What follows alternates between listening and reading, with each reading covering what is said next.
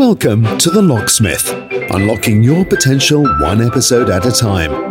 In every podcast, we aim to inspire, equip, and empower you to live your best life now. As you listen to our guests share valuable insights on living with purpose and maximizing their potential.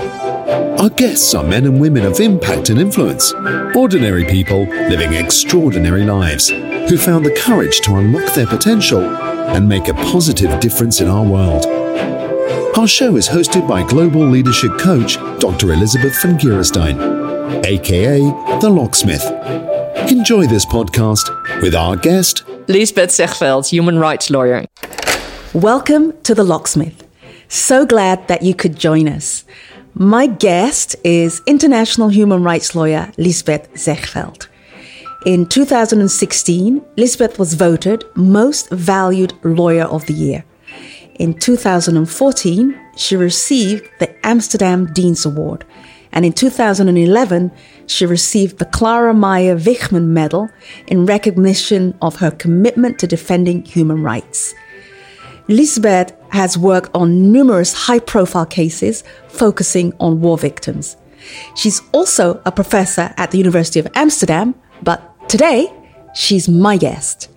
Welcome, Liesbeth. Thank you. It's such a joy and an honor that you would take some time out of your busy day to drop by to have a cup of tea with me. So uh, I'd offer you prosecco, but I understand you're working, so uh, it's great to have tea with you. Thank you. How are you doing?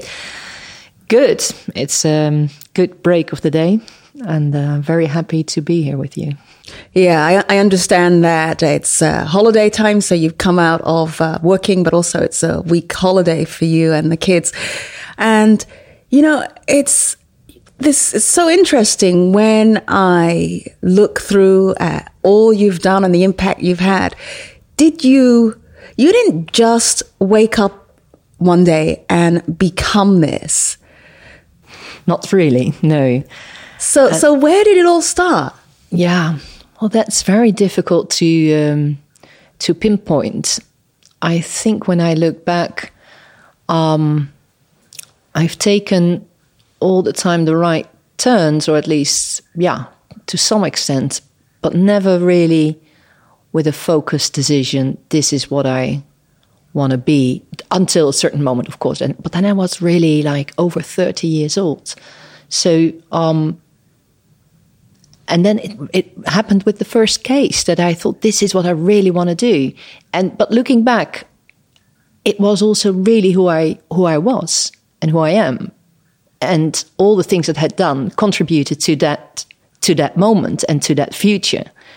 Um, but to say that it was uh, conscious and deliberate uh, work towards that goal, no not at all. Yeah, and and it's what I find really encouraging is that you say it wasn't until I was over 30 yeah. that I actually got that sense of direction. So breaking it down, did you always know that you wanted to be a lawyer? When did that become clear for you? I am a lawyer. It fits me extremely well, but I didn't know. I just didn't know. Um, so I, I, I, I, did my PhD, um, and then I started to work with a law firm um, I had no particular field of experience that they uh, uh, had available in the firm that they offered clients. So they hired me for to do criminal law. So let's back up a little bit. Now, 18 years old, why did you choose law at university? Um, again, unconsciously, but um, justice and truth are two things that um, that are that go deep to my heart. Can you remember that at 18? Was that how you articulated it as no, an 18 year old? No, not at all. So, what kind of meaning were you making for yourself when you were 18? Just go back there and what were you thinking of when you were applying for university places? I think I could have done many things, but I, yeah, as I said, it was, it was a study. My my father did law. Um, it was something that I apparently thought would fit me, but believe me that I have no clear recollection that I that this was what I needed to do, and I had all these high marks. It was clearly something I never doubted it. Not before I had made this choice, not when I was in the study that I doubted it, not afterward. But to say that this was with a certain goal in mind, no. did, did, you really enjoy lie. it? Yeah, I loved it. Oh wow! So there I was passion. It. You love law. Yeah. What did you like about it? Um, yeah, it's a stick to hit with for justice. Those to to to fight for those who lack the means to do so themselves. It's something that's uh, you can use in a world that turns around power and money. Um, Is that what you saw at eighteen? No. So what did you see? Just law and getting high marks? I, well, you know, uh, I've always been, um, I guess, someone who fights for justice. If I go back to my earlier years, I remember that my brother got a, a low mark for an exam, and I knew he was so good. It was was actually it was English, and uh, he was much better at English than I was, and he got a lower mark than I did, and it made me so angry. And um, and I threatened the school that I would um, go to the inspection. How old were you? Uh, well, that was in the exam years at, of, of, high school. So I was 18, 17, 18. So you challenged the school authorities about your I brothers? Yeah, I didn't push through, but mm. I, I, I, threatened. Um, and there are more, uh, more examples um, of this. So, I mean, you never really wrap up your life at that age. You're like, where am I? Where am I? Where am I going? At least not at that time. Maybe you know younger people today would do that, but that we didn't do that. But I can see all these examples, one after the other, and I understand that I then choose for law mm. and that it really fitted me. And because it's a the rule is there, uh, if enforced you have something of a just society. You have something that everyone needs to obey, uh, whether you're a teacher, um, whether you're a student, uh, whether you're a president, whether you're uh, a farmer, no matter, the law should apply in an ideal world to everyone. And that that was yeah that attracted me mm, and still does it still does still yeah absolutely the, the, yeah. the love and the passion yeah and and it's so interesting. You know, the reason why is so important. You know, I've spoken to many lawyers, and I don't get the answer you're giving me. Some may yeah. speak about the life it gives them, the, remuner- the remuneration, uh, the the big fees they earn, or the different arenas that they will work in. And when I ask you the same question, you speak about getting justice and upholding the rights of different people. So, right there and then, we're hearing a, a huge amount of purpose. But when did it become clearer for you that this was how you were going to devote your your career, your your working life in this area? Um, well, I I defended my PhD. Um, again, I was 29 years old, and I uh, um, they gave me cum laude for the for the PhD. So apparently they liked it. But then there was a professor who asked me this question. He said, "This is nicely done. Um, congratulations with it." But all this theory, how do you think? And it was about armed conflict and victims in armed conflict. And how do you think that you'll ever put this into practice? How will these rules on the laws of war ever be enforced? And um, I was looking at him. I remember this like like yesterday, and I thought that's that's such that's not such a good question. It's just so relevant. It's and you can't just keep writing all this stuff and uh, get this cum laude. What what does it mean for the people you write about? And I felt this responsibility that I should do something with it. And I think th- that was the first realization that um, um, the law and, and, and in fact the most difficult parts of the law like the laws of war and human rights should be enforced and should be put in, into practice and that too little efforts too little money uh, too little energy is put into that. Mm, yeah. So when did you start to do the cases that really began to move you Well, I was I, I then started in in in um, in the law firm that I still in. I'm still in. Um, as I said, I started with criminal law, but then the, uh, one of my first big cases was the Srebrenica case, mm. and that was the beginning, and it just never stopped. Mm. That was huge. That was huge. That was huge. That's really uh, so. That really at that moment you really became uh, a public figure. Yeah. With that, that was a yeah. landmark yeah. case, a landmark ruling. Still very young. I remember my client saying, uh, when he first met me, he said, I had expected someone with grey hair and uh, glasses on. did, yeah. did, it make you laugh? Um, yeah, I think so already at the time. Yeah, so I was. You, I was. We were the same age. I was thirty three. Uh huh. Yeah. Uh huh. And when do you feel? When have you felt? When have you felt insecure and uncertain because I'm seeing in front of me, you know, someone who's, you know, very anchored, very solid. But as I said, you didn't wake up and become this. Oh no. no. When did when have you felt really insecure and in doubt of who you are and well, what you have to contribute? Case, I mean, if I would say all the time, that would be a bit of exaggeration. But uh, I, I think most of the time in that case, I mean, the the the, belief came from from deep within, but I had no experience in civil law. It was a civil law case.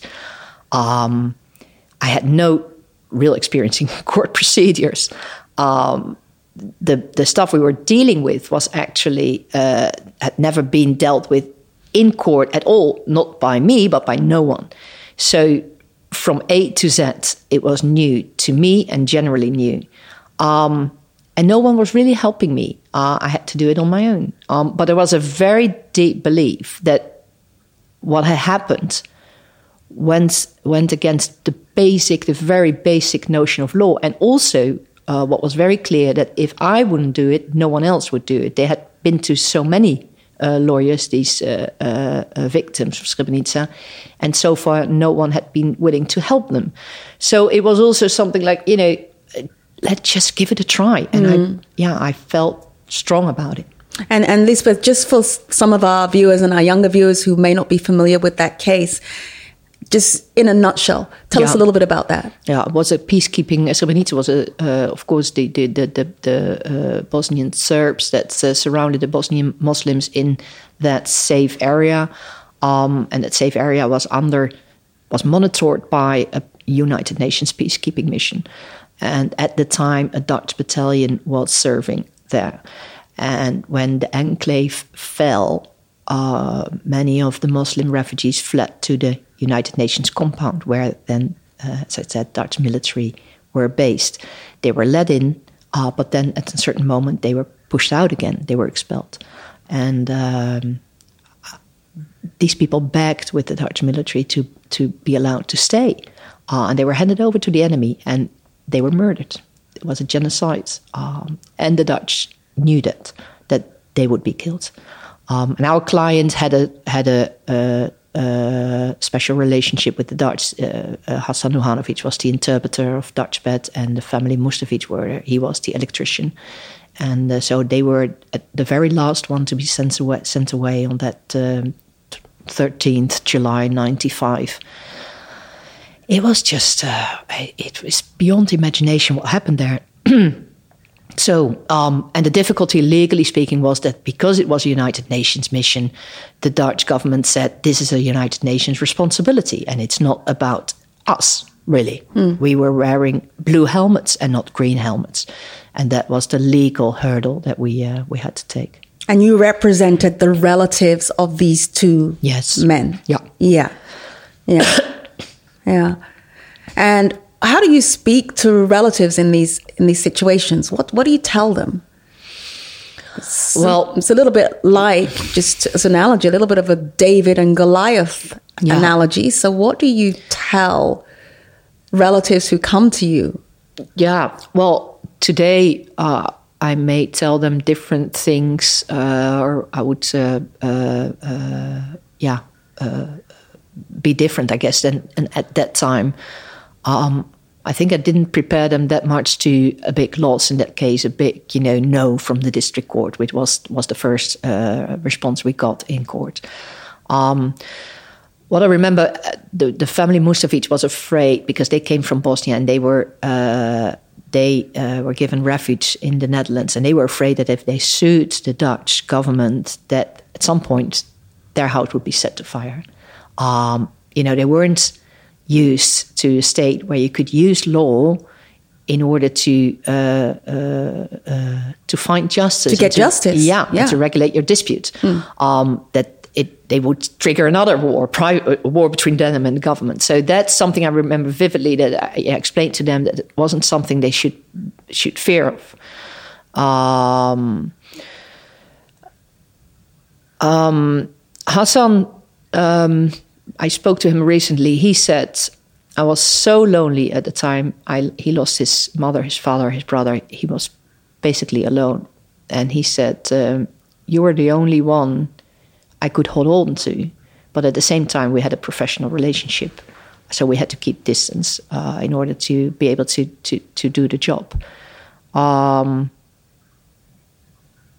I, I don't remember literally, but I think I was, I was quite young to do such a big case uh, on my own. But I did it. And uh, What were you thinking? At that time? Mm. Well, lonely you you were also lonely. Yeah, you were also lonely, yeah. but kept going. And what what gave you the the strength to keep going? Because I believed in the case. I was ashamed of my own country. I knew my own country, and this is something our own country shouldn't do. I, I want to stand for my own country. Sometimes people say, uh, "How can you uh, sue your own government if you, you know, if you have this, you have this nationality?" I said, I do it for my own country. This is what someone should do. Um, um, and the confidence we had in each other. Mm. So the mutual confidence from our clients towards me and the other way around, we really stood together throughout the entire procedure, which lasted uh, eventually it lasted 13 years. Mm. So n- neither of us gave up, and that was they never questioned uh, anything I did f- fundamentally. Mm. Um, so there was room to make mistakes. There was room to raise doubts. Um, there was a human trust, and I think that's extremely important to be able to to work and to try. Mm. Did you ever to try? So you didn't see the end from the beginning. Did you ever consider what it would be like if you lost the case? How did that influence you?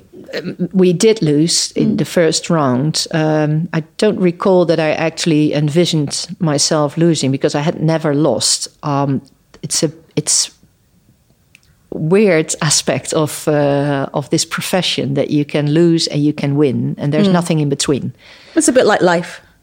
You can Is lose it, and you can win at the same time. Yeah, but I think many people stay in this gray in between area. Yeah, they don't experience experience uh, either. Mm. Um, and I love it. Mm. Uh, but losing is hard. You have to. Uh, I think we should all be more trained in losing. Uh, because if you can't lose, you can't really make a next step either. Um, That's but, an uh, interesting uh, comment. We should all be trained in losing. I guess in another way, you're saying we should all we should all be trained in dealing with failure. Yeah, yeah, yeah. It's extremely it's maybe especially in our world, and once it becomes even more difficult when you when you you are uh, uh, when you've become successful and you're seen to be successful, I think I was, it was easier for me to lose then than it is to do to lose now, mm.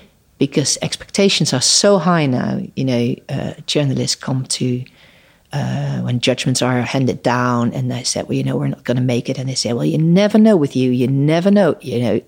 You've done it so many times, and then I don't do it this time. And then what? And at that time, I hadn't won anything. I was just, I just came straight from university. I had no idea. I just gave it a go. And I, I remember you said, maybe, Liesbeth, you should go for winning. Who said that? You said that. I said that. Yeah. You said that. I yeah. said, oh, yeah, you can also, yeah, maybe I should envision winning. Yeah, yeah, but you not, know, I'm I'm not that trained in failure, but uh, I'm not that trained in failure. But I find it a beautiful thing that you just said. Why does it help us to have some understanding and some experience of failure? Because that's the only way you can follow your heart. Because you, if you only do things because of a certain outcome that you count on, um, you can never follow what's inside you. I, I truly believe in that. Yeah, because, that, that's really profound. Yeah. Because only when you have felt the loss of something, then you find out if it means enough for you. Yeah. And I to yeah. keep going forward. Yeah. yeah. Yeah. And after the the losses that we had so, also so many of, it takes a few days. You know, it's a slap in your face. It's not easy. It's uh, I would really be lying to say it's easy. And then I go home after the loss in in, in the district court of this case. We won in, in, in appeal and before the Supreme Court, but in first instance, I we came out of the courtroom and I had to withdraw myself and I uh, I had to fight against my tears. I called my husband and I uh, I just couldn't believe what I heard. I just I, apparently I wasn't prepared for it either. Um, and on other occasions, you go home and it takes a few nights, and then on a certain morning you wake up and you go to have breakfast and you feel yes, but this is still what I want to do. Mm. It's still what I want to do. It's still so. it's still important to me. Yeah, yeah, yeah, yeah. yeah. Great, great. And in 2011, you represented Nine Widows again against the, du- the Dutch state for its involvement in the Rawagede massacre in 1947, which their husbands were killed. Now, this was, you know, over 50 years later. Mm. Yeah why did you pick up? You won that case. Mm-hmm. What did that mean for you? Mm-hmm. Well, yeah, that was huge in the sense that it it concerned our colonial past. Mm. Um, so that was the first case of many to follow. Uh, we won all of those cases. It was uh, ec- summary executions by Dutch military in our former co- colony, the Dutch Indies. It was uh, torture uh, by Dutch military. It was rape. Um, so after this first case, many others followed, um, and it was a, a rewriting of our uh, of the, the, the image we had of how we had operated in our colony, and uh, worldwide this has haven't hap- hasn't happened much. Um, there are no similar cases uh, like France on Algiers, you could imagine one case in Great Britain on uh, Kenya. But it's it's and all the you know, we the, colonies had, had, had been lost and uh, countries withdraw on their own territory and life goes on and you leave behind the people that had faced these uh, these tragedies. You leave behind broken lives, yeah. often for generations yeah. to come. Yeah, yeah, and you you know you leave them at a, a thousand or more miles distance, so they are not able to reach out to this mother country, so mm. to speak. Mm. Um, so these people raised that their voice uh, uh, through an, um, a foundation, and they uh, they approached me when I wanted to do it, and I said, "Well, you know, it's it's it's indeed it's uh, was sixty four years ago, mm. and you have this time bars rule, so you won't be able to." Uh, um, uh, you, it will be very difficult in in court, but you know, let's begin. I'll write a letter to the government and see how they respond. And what turned out uh, to happen is that it it um, uh, it uh, uh initiated a huge cry out in the Netherlands uh, of of these uh, these let's say these facts that weren't known by the majority of the Dutch population. And so the coverage in media was so extensive that this, in and of itself, created a case. And yeah, changed the turn of events and ultimately also, I guess, changed the, the position that the court took in this case and said, yeah, it may have been a long time ago, but um, we could not have expected these people to reach out to our country on their own and by themselves. And the Dutch should have acted much earlier to come to their help.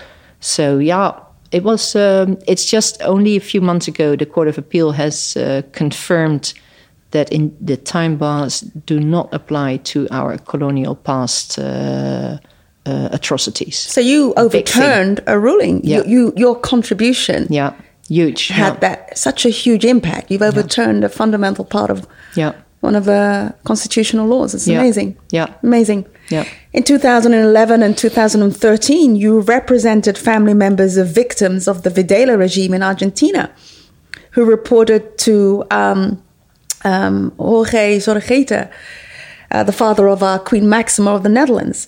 And uh, you represented those victim family members of the victims to the Public Prosecution Service for his role in the regime. Um, was that scary to do? Yeah, it was. And I must say, um, uh, before that, every now and then we were in, invited to the to the to dinners uh, at the royal palace, uh, uh, invited by the by the queen, um, where certain circles are invited, like professors on international law or uh, uh, uh, uh, international organizations. And I had been there twice, and after that case, that stopped. You haven't been there since. no, no, no, so there may be a, a relationship. I don't know, but uh, yeah, well, scary is too big a word. Um, um, but it had an impact. For example, uh, uh, university. Uh, some of the university professors, uh, the university where I was uh, uh, working, uh, started writing letters uh, whether I should, you know, whether I wasn't mixing up two things and whether I really kept my uh, law practice separate from university work. So other people got scared by by my work and, and got scared by me. Um, yeah, that was a big, uh, big thing, and it was also big because I knew beforehand that we would never uh, make it. It was unthinkable that the Dutch prosecution would ever uh, uh, investigate a case of our uh, uh, queen's father.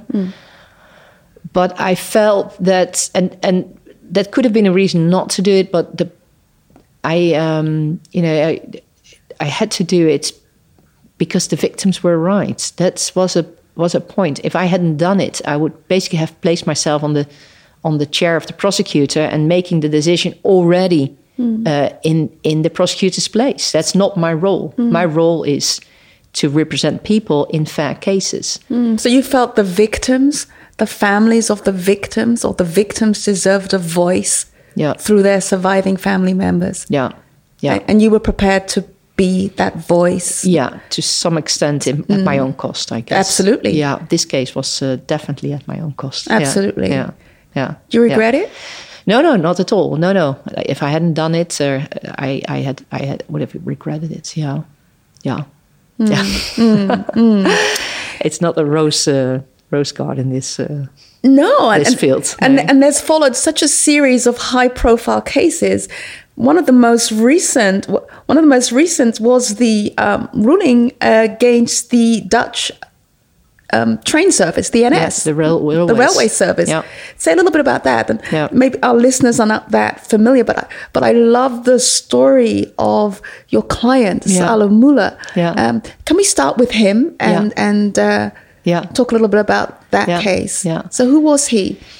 Well, he um, he uh, when the Second World War started, he was six years old, um, living in Amsterdam, um, and both his parents were deported from Amsterdam to Westerbork, uh, that's at the Dutch border, to be then transported to Auschwitz, um, where they were gassed. Um, he, as a young boy, uh, was saved um, and then went into hiding at nine different uh, houses, homes.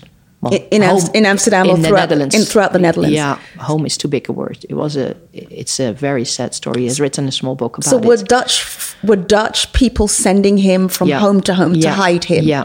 There was some kind of movement that were looking after children, or was it formal I, network? yeah, I think it's a network, but that it was a network that Mm. once it got too uh, uh, risky for that family, he they would move him on To another next one. family, to another family. And during the day, he would stay on the ground, underground. Underground, know, like cellars, cold and wet cellars. Yeah, yeah, just under the the, the, the chicken uh, uh, hock.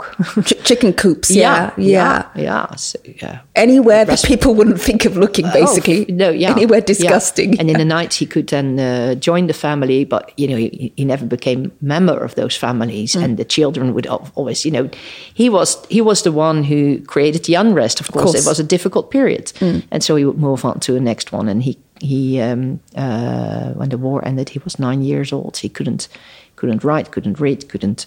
He had uh, um, uh, stotteren. Uh, stammered. yeah, he stammered. stammered. He had skin problems, So, respiratory ex- problems. Eczema. um, Yeah, yeah.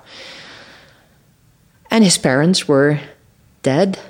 Um, and he started to uh, build his own life, uh, dedicated, uh, feeling that his the only answer to this would be strength, building a career, looking after himself. Met his wife, whose both parents had also been uh, murdered in a concentration camp. Um, he became the um, uh, the physiotherapist of uh, our big football player. Uh, The Ajax, uh, football- yeah, football team. Johan Cruijff. Yeah. yeah, yeah. He was, and, and, as such, he became a very known uh, figure, prominent figure in in Dutch football. Um, uh, seen on television uh, uh, all the time, and then he he retired and um, wanted to do more about um, his past. Had, then had time to to think about his past, and all the time back in his memory were these trains. Uh, his parents were taken away, had been taken away with trains. All the transports, by the way, to concentration camps had happened with trains. He came to us um, and he said, I want to sue the railways. And I said, Wow, ah, that's interesting. That's also a long time ago and rather a big, uh, big thing Who are you going to call? yeah, call yeah, exactly. Yeah, yeah, yeah, yeah, yeah, yeah. Well, he had he had written uh, letters to the um, CEO of the railway uh, uh, station. Um, he got responses. They said we do it collectively. We uh, remember the victims collectively. We have these monuments. We won't do individual pay payouts because that's that's you know then we cross a certain uh, uh, limit. We don't want to. That was it. And so he uh, he took a lawyer, and I wrote a letter, and then the railway said, "Oh, ho, wow, you know, uh, okay, now if we go to court over this, we'll have to uh, defend ourselves by saying." yes, it may not have been right uh, transporting Jews to to the concentration camps, but the case is time barred. And they, the the CEO, I must also say that this man personally put himself behind it. He, he believed something should be done about it, but he said this is not what we want to say in court. So let's see and try whether we can solve this. And that's how it went. We uh, th- the case was settled, and that meant that for um, all the those who survived, who were on, put on transport but survived, or their children, um, um, a monetary uh, allowance was uh, uh, made available by the Dutch railways, and these are now being in the process of being paid out as we speak. Some, yeah, four to six thousand people uh, have claimed this allowance. Well, you never ever underestimate the power of one. Yeah. If Mr. Yeah. Muller, Salo Muller is uh, who already in his, what was that, 80s? he's 83, 84. And 80 or Yeah. 80, early 80s when he approached you Yeah. to Yeah. say, Can you help? Yeah. And you would already say, Then, uh, no way, you're just one person. Yeah. Yeah. Yeah. So, what would you He had been to other lawyers. He had been before, but then Yeah. again, one Yeah. person. Yeah. And to keep going. Yeah. And to keep going. And then to come to one lawyer, you. Yeah. Yeah. Again, This was beyond my imagination as well. Mm. Um, but it happened. But it happened. and it was big, big. And I thought it can't get bigger than this. This is the biggest it will ever get. This is it. Now I have to stop. no, This is the right moment to quit. no, you're just you're just getting started.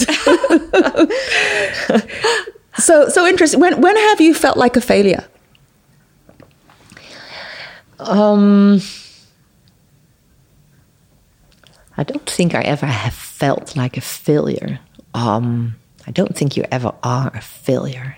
No one really is. You try, you make mistakes. Um, and I made mistakes. But I think these mistakes are necessary to then make again the right turn and take the right direction after. But a failure, no. Mm, beautiful. says a lot about your beliefs and your belief system. What do you think has been one of the most enabling beliefs that help you and have helped you through the different turns and twists of your life?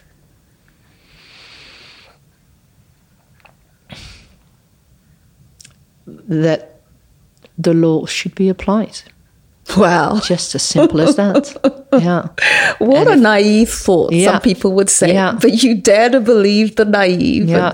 and And it will be applied. almost Yeah. with a simple childlike faith. Yeah. The law should be applied. Yeah. And I independently. and and I will go after it. Yeah. Yeah. And it's not that's not about me. Um it's really not about me. It's really about justice, the rule of law, and the people who are entitled to live their own rights. That's mm. it. And I'm I wouldn't say I'm an instrument, but I'm I'm kind of instrumental to that. And the risk is I guess when you move on is that you at some point you start believing that it is about you because you're you've been doing it for such a long time and, and there's so much attention for what you do. But in the end, you're instrumental to that goal. Mm, it's larger than you. It's bigger than you. Yeah. Yeah, absolutely. Yeah. What do you love about your work?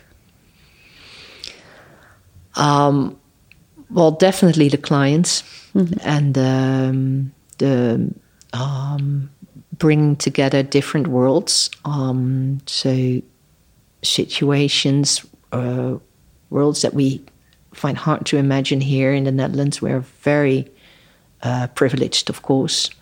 Um, I myself as well. Um, and then you you come across these cases. You're dealing with cases that you know you can't even start imagining what it would be to live in that situation and and to to build that bridge is the, the in every each and every case i find that the most inspiring moment the start of a case reaching out to people and and and starting to get to know each other and see where the expectations lie and yeah yeah mm. What do you find most challenging? There's always a flip side. What what's what's challenging? What you do? i think when the ruling is handed down mm. oh, that's a scary moment.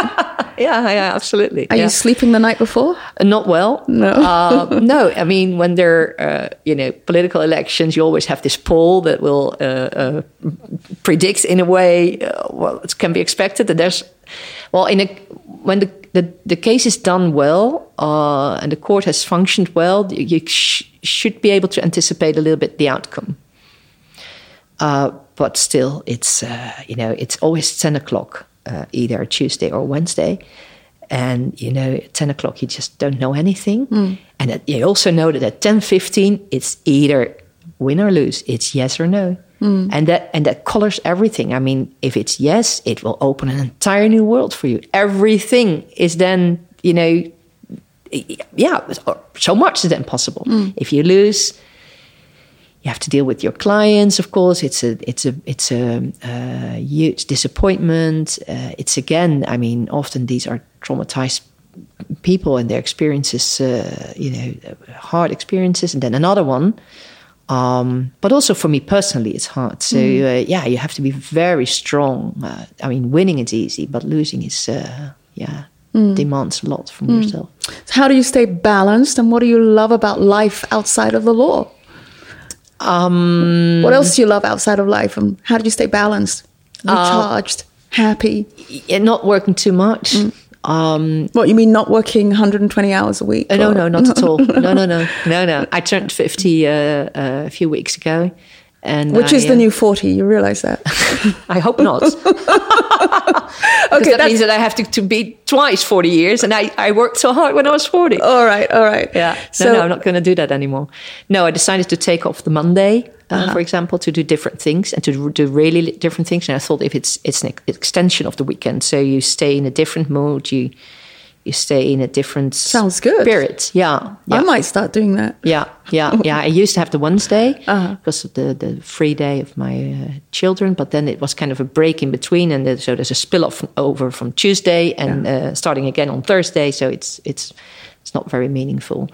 So what do you uh, do on your Monday off? Uh, well, I only had this was the first one, but I um, I write a bit uh, on very different things like uh, love and poems, and uh, so completely separate, completely different from my uh, my work.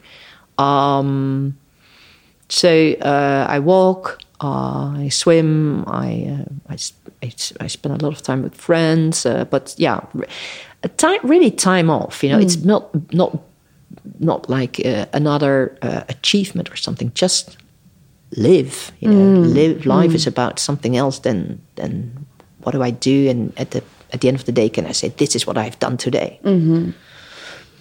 What's next?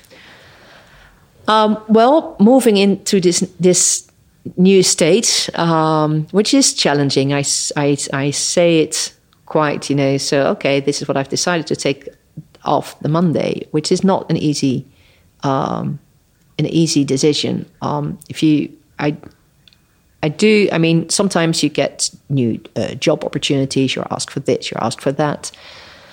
And I've made the decision that this is what I really want to do, and I'll stay in, in this. But you can't keep going the same way. You're changing um, um, as a person. So um, if I want to continue this, I have to to uh, find the same uh, rewards in it. And that means that I, I I'll take a different role in these cases. I'll approach them a little bit differently. The team uh, takes a more a bigger role. Um, I may become even more the creative uh, uh, person behind it than I already was. So, so to keep going, uh, apart from you know taking on a, another job, which I won't do, um, asks from you that you reflect on how you want to do it. And and you can reflect on that but then you have to really change things because otherwise you will the skills are there you will keep going because that's what you're used to. It's extremely difficult to change that. So uh, the monday off was, was very important uh, but also the selection of cases will be even uh, uh stricter. That i will take uh, on only really very few cases um, it, that I can live and that I can make a difference with. Um, and that will also enable me to have more time for myself and, uh, yeah, to inspire others and be there for my children, which I already was, I believe. But uh, yeah, enjoy them as long as they're still at home. Mm. Yeah. So Liesbeth Zegveld, defender of the defenseless, voice of the voiceless, the um, conscience and the voice of the fatherless, the motherless, the orphan, the widow, the least, the last, the lost, the ignored. Thank you so much for dropping by to have tea with me. Thank you. Thank Elizabeth. you. Thank you. We never like to end this podcast without giving you an opportunity to equip and empower you to live your best life. Your future is inside of you and it's leaving clues all the time. Pay attention to what you pay attention to. Pay attention to the things that invigorate you. Pay attention to the things that make you furious. Pay attention to the things that impassion you. And take note and begin to lean in to those things that mean the most to you. Thank you for listening and join me next time for the next episode of The Locksmith. Thank you for listening. Please subscribe to our Spotify, SoundCloud, and iTunes channels. And we hope you join us again soon for the next episode of The Locksmith.